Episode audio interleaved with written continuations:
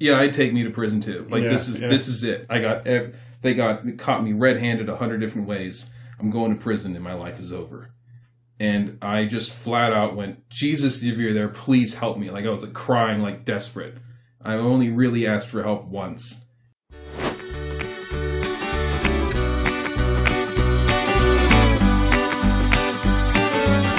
Hello and welcome back to How Did You Get Here? I'm your host, Rob Drapeau, and this is episode 2. Today I sit down with my friend and former student, Andrew Centrella, and ask him the question, how did you get here? Before you hear his answer, though, I want to let you know that this episode features some mature content and a little bit of strong language. So it's not something that you want to have the littles around for. I think you'll like it, and I hope to see you on the other side.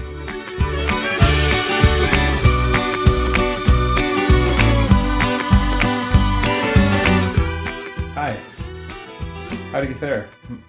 How did what? How did you get there? What's that? It's a thing. It's the abbreviation of the name of the podcast. I'm going to make it catch on. This is like the second time that it seemed like you have said something. Like, I mean, so howdy, right? How do you? Those are the abbreviations. I didn't abbreviate how, and then get here. But if you look at it, it looks like Gesser. And so I've already told my friend Yancey, who was the first person I interviewed, that I'm just imagining a Welsh cowboy greeting me with howdy Gesser. Because it sounds like a Welsh word, or at least it looks like a Welsh word when you write it all out. It doesn't matter. All right, so do you know the premise of the show? You told me briefly that you wanted to... Well, you say it. It'll be better than the way I... Okay, well, the idea is... So I have... I've been working with the RCIA at St. Thomas, which is the Rite of Christian Initiation for Adults, right. Of course. Mm-hmm. That's what everybody thinks when they hear those initials. But I love hearing people's stories about how God has brought them to the point in their life where they're coming back to the church or they're coming to the church. And so I wanted to have a podcast where I ask people, how did you get here? Because that's how I always ask people the question. And they say, my car, right? Well, I was waiting for someone to say that. Because if it were me, I got her my car. Yeah, I would be the smart aleck, you know. But... what I'm interested in is finding out people's stories. Like I said, the premise of the show is I want to find out how people got here. So you can tell me the smart alecky answer in my cover. Thank you for covering your mic, which I was expecting, not from you, but from somebody. Like I said, if I were interviewing myself, that's what I would have said, and then rim shot, you know. That voice in the background is one of my workers. They're cheap labor, I mean. Cheap, yeah. So you can tell me that if you want. How did you wind up here in this room is another way you can answer that question. I wanted to leave it a little bit open, but really, ultimately, the question is, how did you get to this point in your life? And I thought of you because... Like I said, I reconnected with you somehow on Facebook. I think what happened was you engaged with Layla Miller in something, and I think she kicked your butt or something. I don't know. Because you had that whole thing set to expert, which I originally thought was, oh, this is a podcast that he started because the set, like the game set match, went to the expert, you know, and I'm like, oh, that's what happened. And then you're like, no, that's because I set my video games to expert mode. They're just living life on hard mode. Yeah. So... That's so Layla Miller kicked my butt? When did that happen? No, I don't know if she kicked your butt. I don't know the whole thing. I just know all of a sudden, like you were on Layla's post in Radar. Somehow you guys just started interacting, and then all of my mommy friends that I knew from Catholic school, you know, were like following you on Facebook and thinking you're hilarious and like, oh yeah, and then I have to say, and then they got a little too close and they realized what a sicko I am. And well, you know, but I know. I mean, I'm actually helping Layla with her new book. Are you doing the design? Oh, that's right. Because the cover, I'm going to do some like layout and editing for when she gets her text figured out. But yeah, that happened out of nowhere because I thought it didn't happen out of nowhere. It happened because Layla loves you. Oh, see, I thought I disgusted her. No. I'm so full of sin in everything I do. That's weird. No, yeah. Especially not Layla. You know what I mean? Like, you're... Like, yeah, no, you're... You're loved, Andrew Centrella. That's why you're here. I'm just telling you how you got here, but you're loved by people. I mean, I told you that. You know, remember we went to coffee? I just wanted to let you know that you're... Yes, that was a good one. Yeah. So that's the truth, right? Is and you had this moment, I don't know how long ago it was now, but I remember you telling the story about going to confession for the first time in... I'm totally putting you on the spot, I'm sure. But, like you telling me that it was, like, an hour or something in there and, like, just letting it all out. Yeah. That's awesome, you know? And so I thought that was a great story. And I don't know where you are now, you know what I mean? Like, in terms of, like, I don't think that you're, like, going to the Latin Mass downtown and stuff like that. And that's all right. But you did have a moment, and I'm here to remind you of it. Oh, I never forget the moment. Of grace. Uh-huh. And I want to hear about that. Oh, you want to tell the story? Yeah, if you want, you can tell the story. But there's other... I mean, you're not just this one... Like, you're like when you were texting me this morning, it's like, how hard can it be? I'm just going to tell stories about, you know, like an ex-junkie or whatever. And like, no, well, you're not that. You know, you're... So I just told my daughter this yesterday. I said, the most true thing about you is that you're a child of God. I think you're looking around my all-white room. I'm just looking at stuff while I'm thinking. Yeah. You know, there's a lot to look at in here. It's nice. That's because this room is, you know how mercury gets concentrated in like the fish. You know how like. Is that when I forget what day the trash goes out because I eat fish all the time? Probably. Yeah. No, I thought. No, but you know, like the way the food chain works. You know, yeah. Like. So this room has basically like super concentrated clutter because like all the clutter from like three different rooms that have been... It's all stuff that you could throw away, but you're not sure if you might need it. Maybe you're going to need this. Can you not ruin my audience's idea of my perfect little Zen life? I have an all-white room, all-white furniture. First, the chariot ride here was a bit much, but I thought the chandeliers were nice. Well, the chandeliers, we don't usually use those for breakfast. But you know, Butler was a little sardonic, but yeah. You know, he was fine. Well, he's from Sardonia. Yeah. That's a place. Uh-huh. No, anyway, you were saying, would you get the train back on the tracks here? Oh, train back on the tracks. Oh, you were looking at my garbage, and you were thinking it's distracting. Do you want an Adderall? I'm not actually offering. No, I don't want to be that productive. That's, like, scary. Yeah. Yeah. You got to be able to relax. What was I talking about? You talk about how you've learned to be angry. How to deal with anger and depression. It's like I had it my whole life. As a kid, I never slept right. And, you know, my parents, they had a million kids and we got business to run. They're like, yeah, you know, you're fine, son. And it just got worse and worse and worse, especially in high school when it hits most people. And then I eventually just started treating it myself, just with, you know, drugs. And they work. That's the thing. Yeah. Well, illegal drugs is medicine. It's not that they're bad, it's that they're so good that they ruin you. And I tried them all. Now we're getting into the story with the God thing. Tried them all. Any that you can think of and more, I've tried them. And I got away with it because I was a 20-year-old strong guy. Nothing could touch me. And then the last one was black tar heroin. It's Mexican heroin.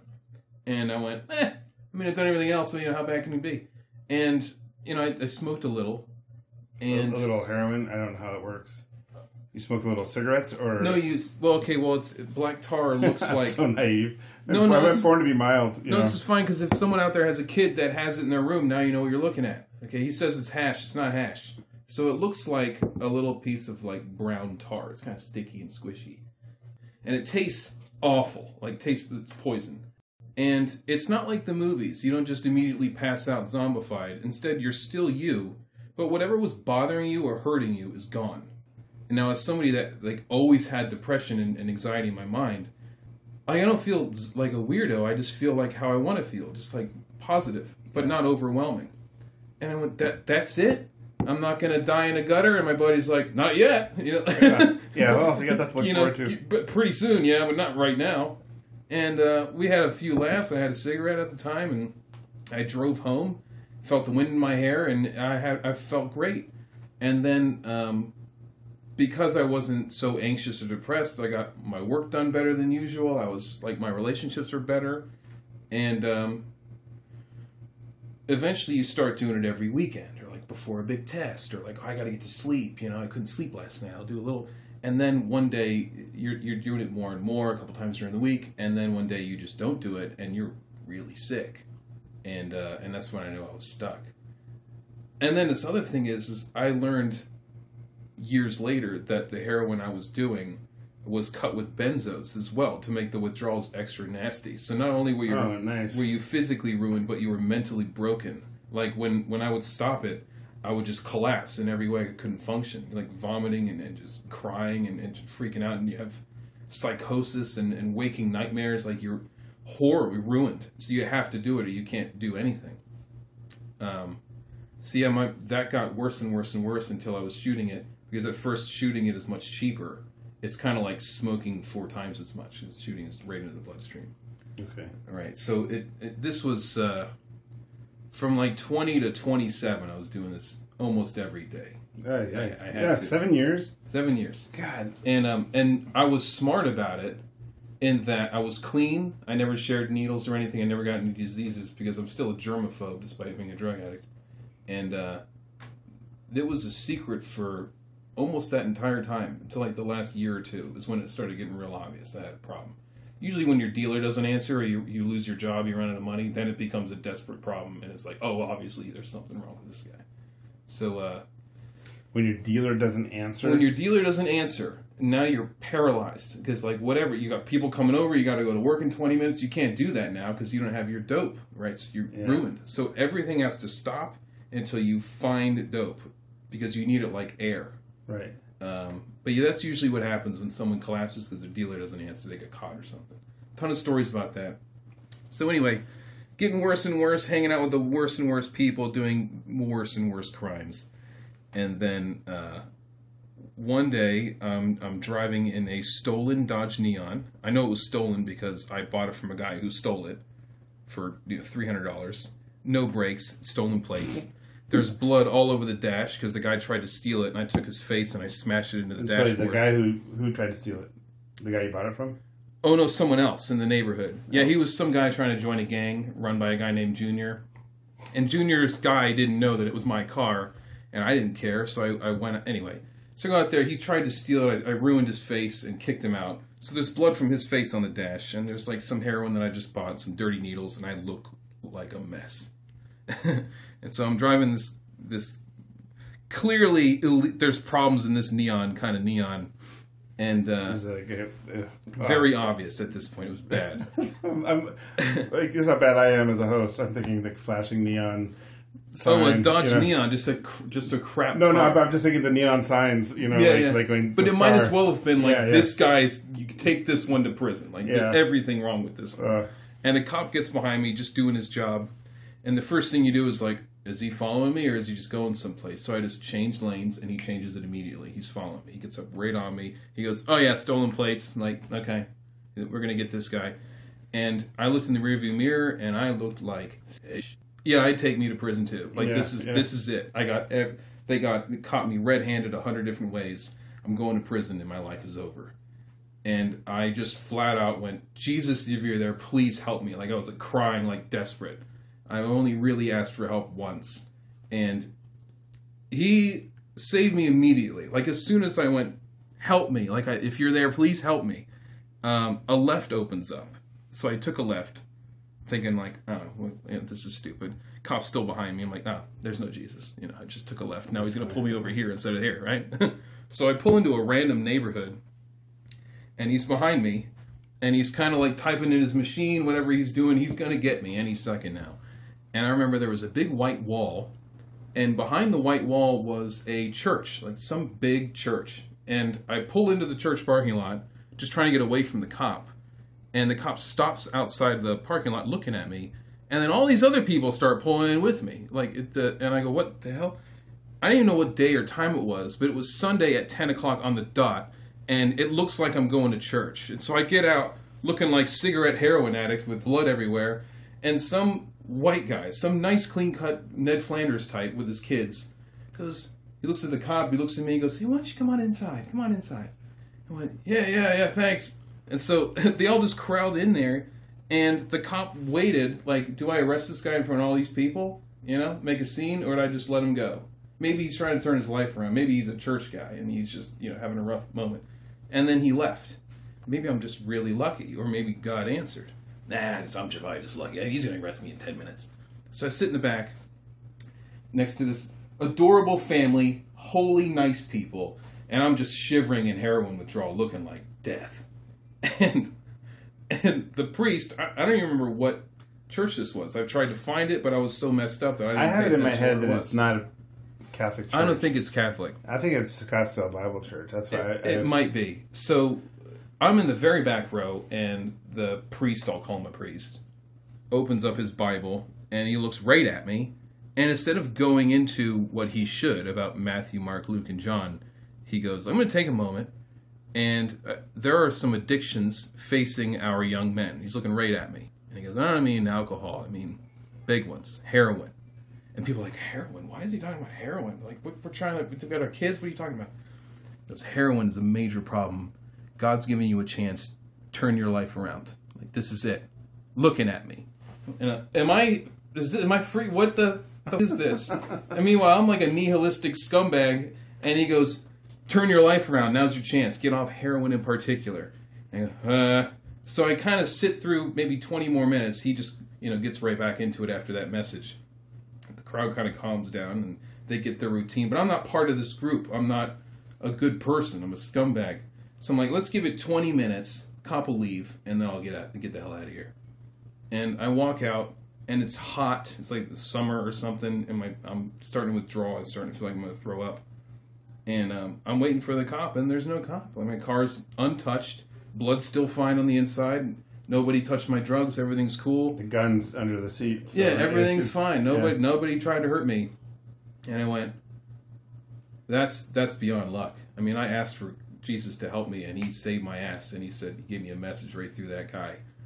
And the next morning, first I went home, used my dope, felt normal.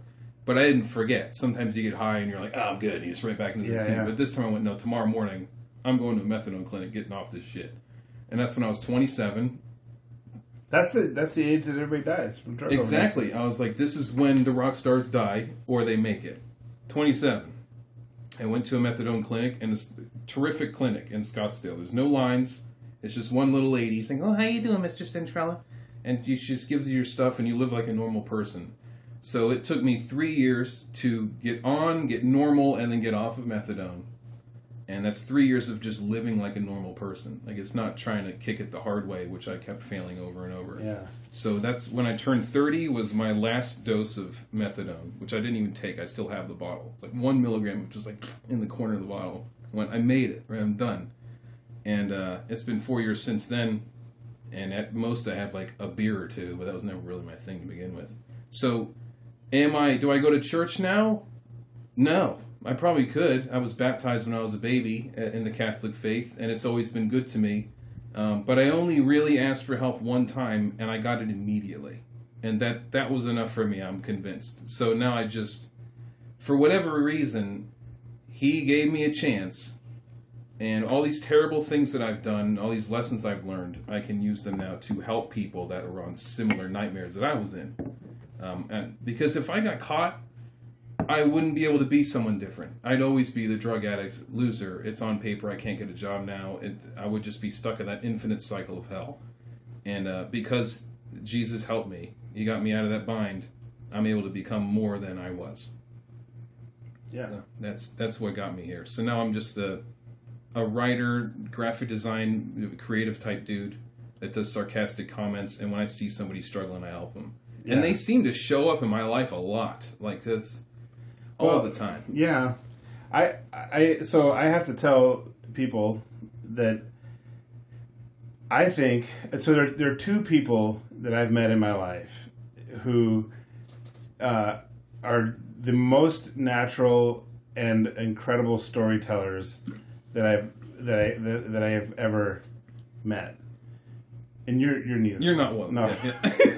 No, you are. No, you are. One of them is a friend of ours. Her name's Kathy Epperson, and she's a friend of my wife, and and one of our bridesmaids. I don't remember the relationship, but this woman, she'd be like, so I was standing there, right? And I'm like, and so she could tell a story about buying gum in a checkout line, and we would be riveted. I'm like, that's not fair, you know. You know, I want to write. I want to be a writer, and so like, I'll sit here and I'll have a story, and it's like the night was moist, you know. Like, damn it, you know, and I can't get it, you know. But I, you know, reading your stuff on Facebook, like, you know, like I was telling you earlier, that my daughter Sophia would always love to hear the stories about you as a waiter at the Cheesecake Factory, and I don't know how you I mean, like, I'm just thinking this kid is such a freaking good writer. Like he's such a great storyteller, and like I don't know where that comes from. It's not normal. I mean, you have a talent that is definitely from God, I think, and it's wow, just that's a huge compliment. No, like, you're like it's like you're okay. Seriously you're like the best storyteller, and it's the same quality. You know, like I'll be. I mean, it's, I read it a little bit. I have this. I still think of you as a kid because you're a student, even whether or not you were actually my student. So I'll read these things that you write, and I'm like, I'm so proud of him. He's like he's my boy. Like when all the girls started liking you, all my friends, all my mommy friends started liking you. I'm like, yeah, but I knew him first. You know, I was like one of those hipster guys. Like I was into Andrew Centrella before he was cool, and But then I read your stuff, and so like I read it, and I have this like there's a slight kind of avuncular concern that this funny as heck story about how you're totally riding the guy that you work with, like you're totally disrespectful to your boss at that car shop, and just and I'm like, you need to stop because you're going to become unemployed, and you know, like you're going to get fired, and this is your life's going to get miserable. But don't ever stop because they're so funny, you know. And I remember the time you went to the auto parts place, and you're trying to get like tubes or something. Trying to get hose. Yeah, like I'm trying to get. Yeah, you need to hose me. Like what? And whatever it was you're doing, and the guy's like, "What are you talking about?" All that stuff. I love it, and I'm terrified. So it's kind of like watching like a scary movie or kind of climbing up the roller coaster where you're like it's gonna crash, but I'm glad I can be here to see it. When I quit that place, I wrote the book and made it in 2 weeks because I had all the journal entries. I'm like, I'm going to do it. Yeah, so we have to tell people how to get your book because that's actually something else. Okay, so I want to tell you this too. First of all, I think you're amazingly talented. So that's like, thank you. And I do, honest to God, think it's a God-given gift because. Not everybody has that, and like there are things that I can do, like wordplay and you know, coming up with metaphors, and Amy and I will talk, and she's like, that's easy for you. I was like, yeah, and I was like, falling down, right? Like I can do this, no problem. But there's some things that I just I'm no good at, you know, and when I see the stuff that you write, I'm like, this is falling down for that guy. You know, like what if people gave you money to write? Like I did. I gave you money. You wrote a book about it. You know. Yeah, I appreciate that. Yeah. And then you know, your story. Your book is called "Talk to Strangers," mm-hmm. And I remember I read that, and I'm like, this guy. Like, it's weird because I've known one other person who struggled with addiction, and she is similarly like open about like her past, and I mean, she just like she was like that, where it was like totally open. Like it wasn't any kind of secret like. Like because then it becomes worse and stronger. Yeah. If you just let it out. And so, you know, you have this thing where you talk to strangers, and I'm really impressed with that. I think that's one of those things that I might have as an idea, like, oh yeah, I'm going to talk to strangers.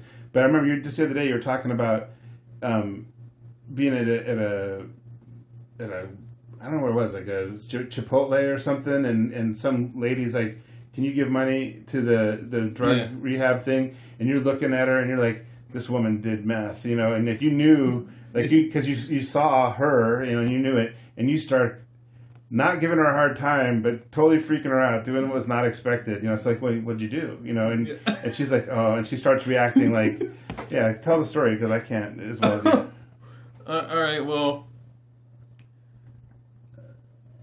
I'm usually not the most friendly looking person. Like I have like a tired, kind of frustrated, or maybe even stoned look by default on my face.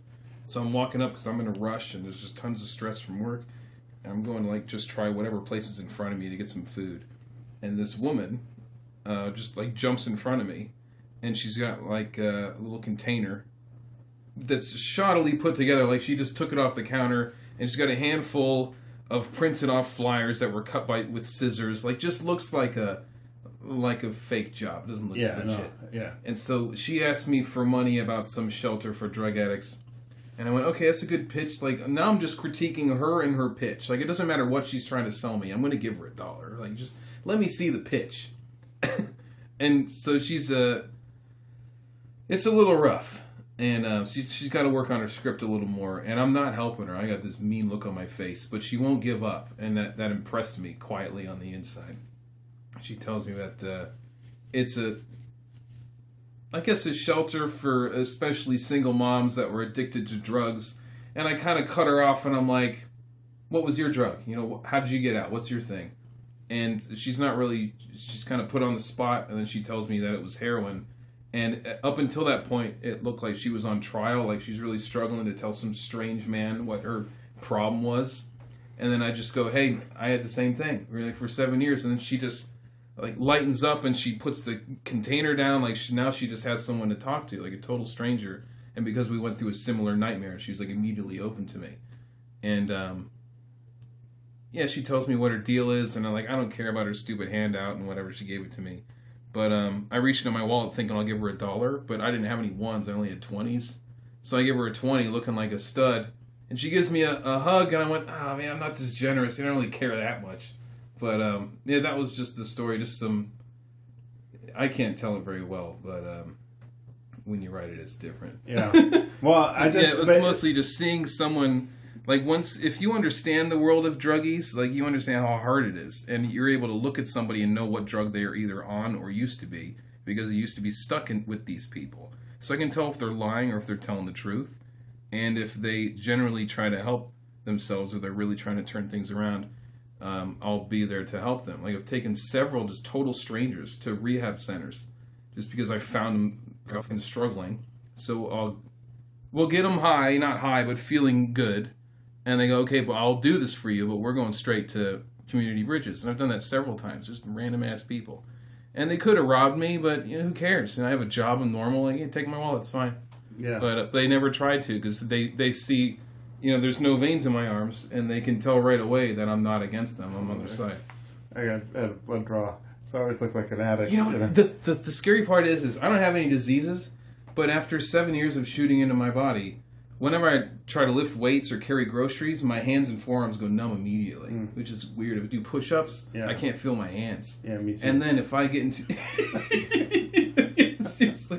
Or if I get into... let's say if something... this is why I'm so scared. Like, if something happens to me and I'm in the hospital, they gotta get blood out of me, they better get a veteran in there because there's nowhere to get it. You have to get it in my leg or something. Yeah. Nothing. And then by then I'm already dead. Yeah.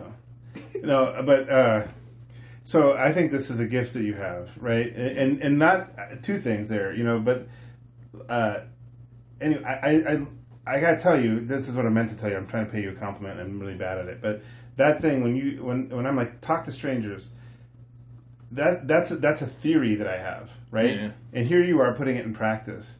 And it's always wonderful for me to... I mean, that's part of the reason I'm doing this podcast is because I love hearing people's stories. But you just... I mean, it cracks me up because it'll be like, so I'm standing there and, you know, I'm sitting here and I see this person. I mean, like, you had that funny story about going on a gay date, like, with the... like you got DeMarcus, yeah. So you got catfished by somebody, and like that's like the funniest story, you know. So you get catfished, and the dude's like, "You're waiting for Chandra or whatever, you know." And hey, you're looking for a girl named Katie. What's that girl named what? Katie. I was looking for a little blonde girl named Katie. Yeah, and here's this big black guy, right? Huge black guy. I think I'm about to get kicked out. I'm Katie, dog. I'm like, oh well. What do you want to eat? You know, if we're here. Yeah, yeah. Okay. And so that being so cool. Yeah, he bought me 4 Long Beaches. I don't even drink those, but they were free, so I'm pounding them down. And he called me handsome. Handsome? Yeah. And it got door for me. I was like, I was the hot chick for the night. Yeah. I felt great. But yeah, you know, obviously I had couldn't go anywhere with DeMarcus.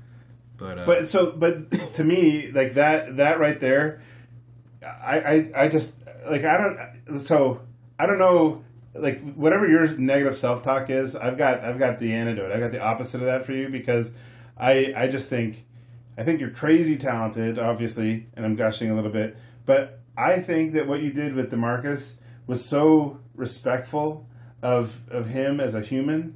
Yeah, because you could have been like, leave. Yeah. But how scared was he? He was terrified. And so I just think that's beautiful. And I think what you've done to him is not, you didn't necessarily affirm his lifestyle, and that's kind of the noise I don't want to get into. I love the idea of just meeting people where they are. And so here's a person who, was treated with respect, and you did that, and so you have that quality, and I think that's something that comes through, in between the F-bombs and the whatevers,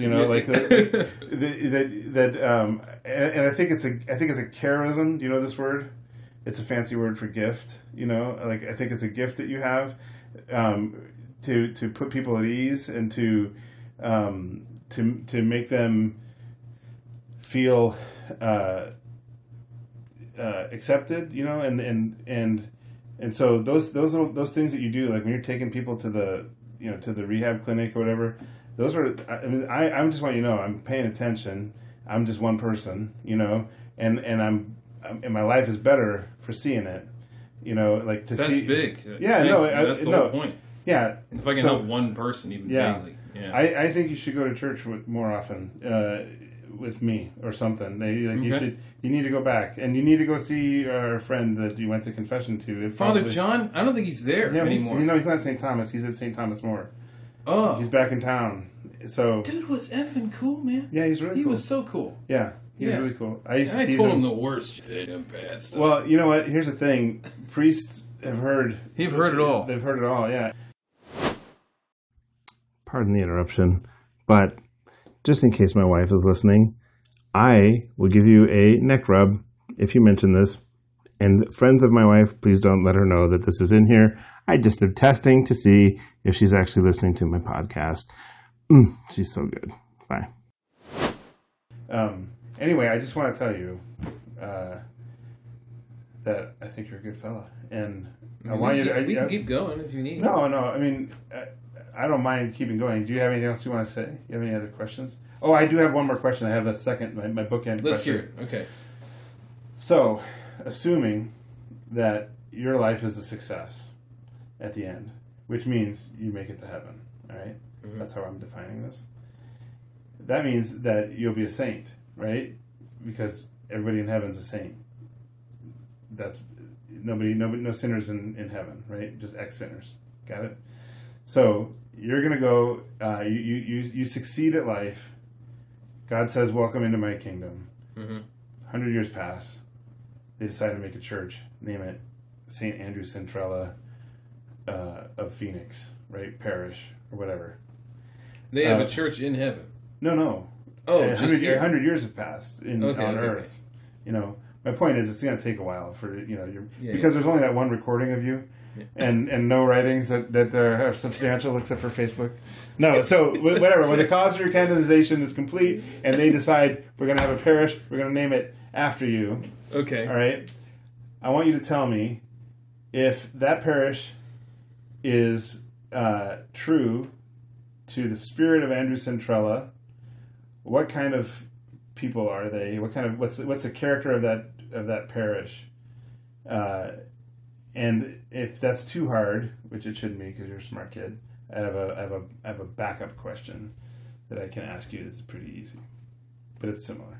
But answer that one first. Like what do people who... If there was a church of Andrew Centrella, what would it be like? What would the people be like if they were doing what St. Andrew wanted?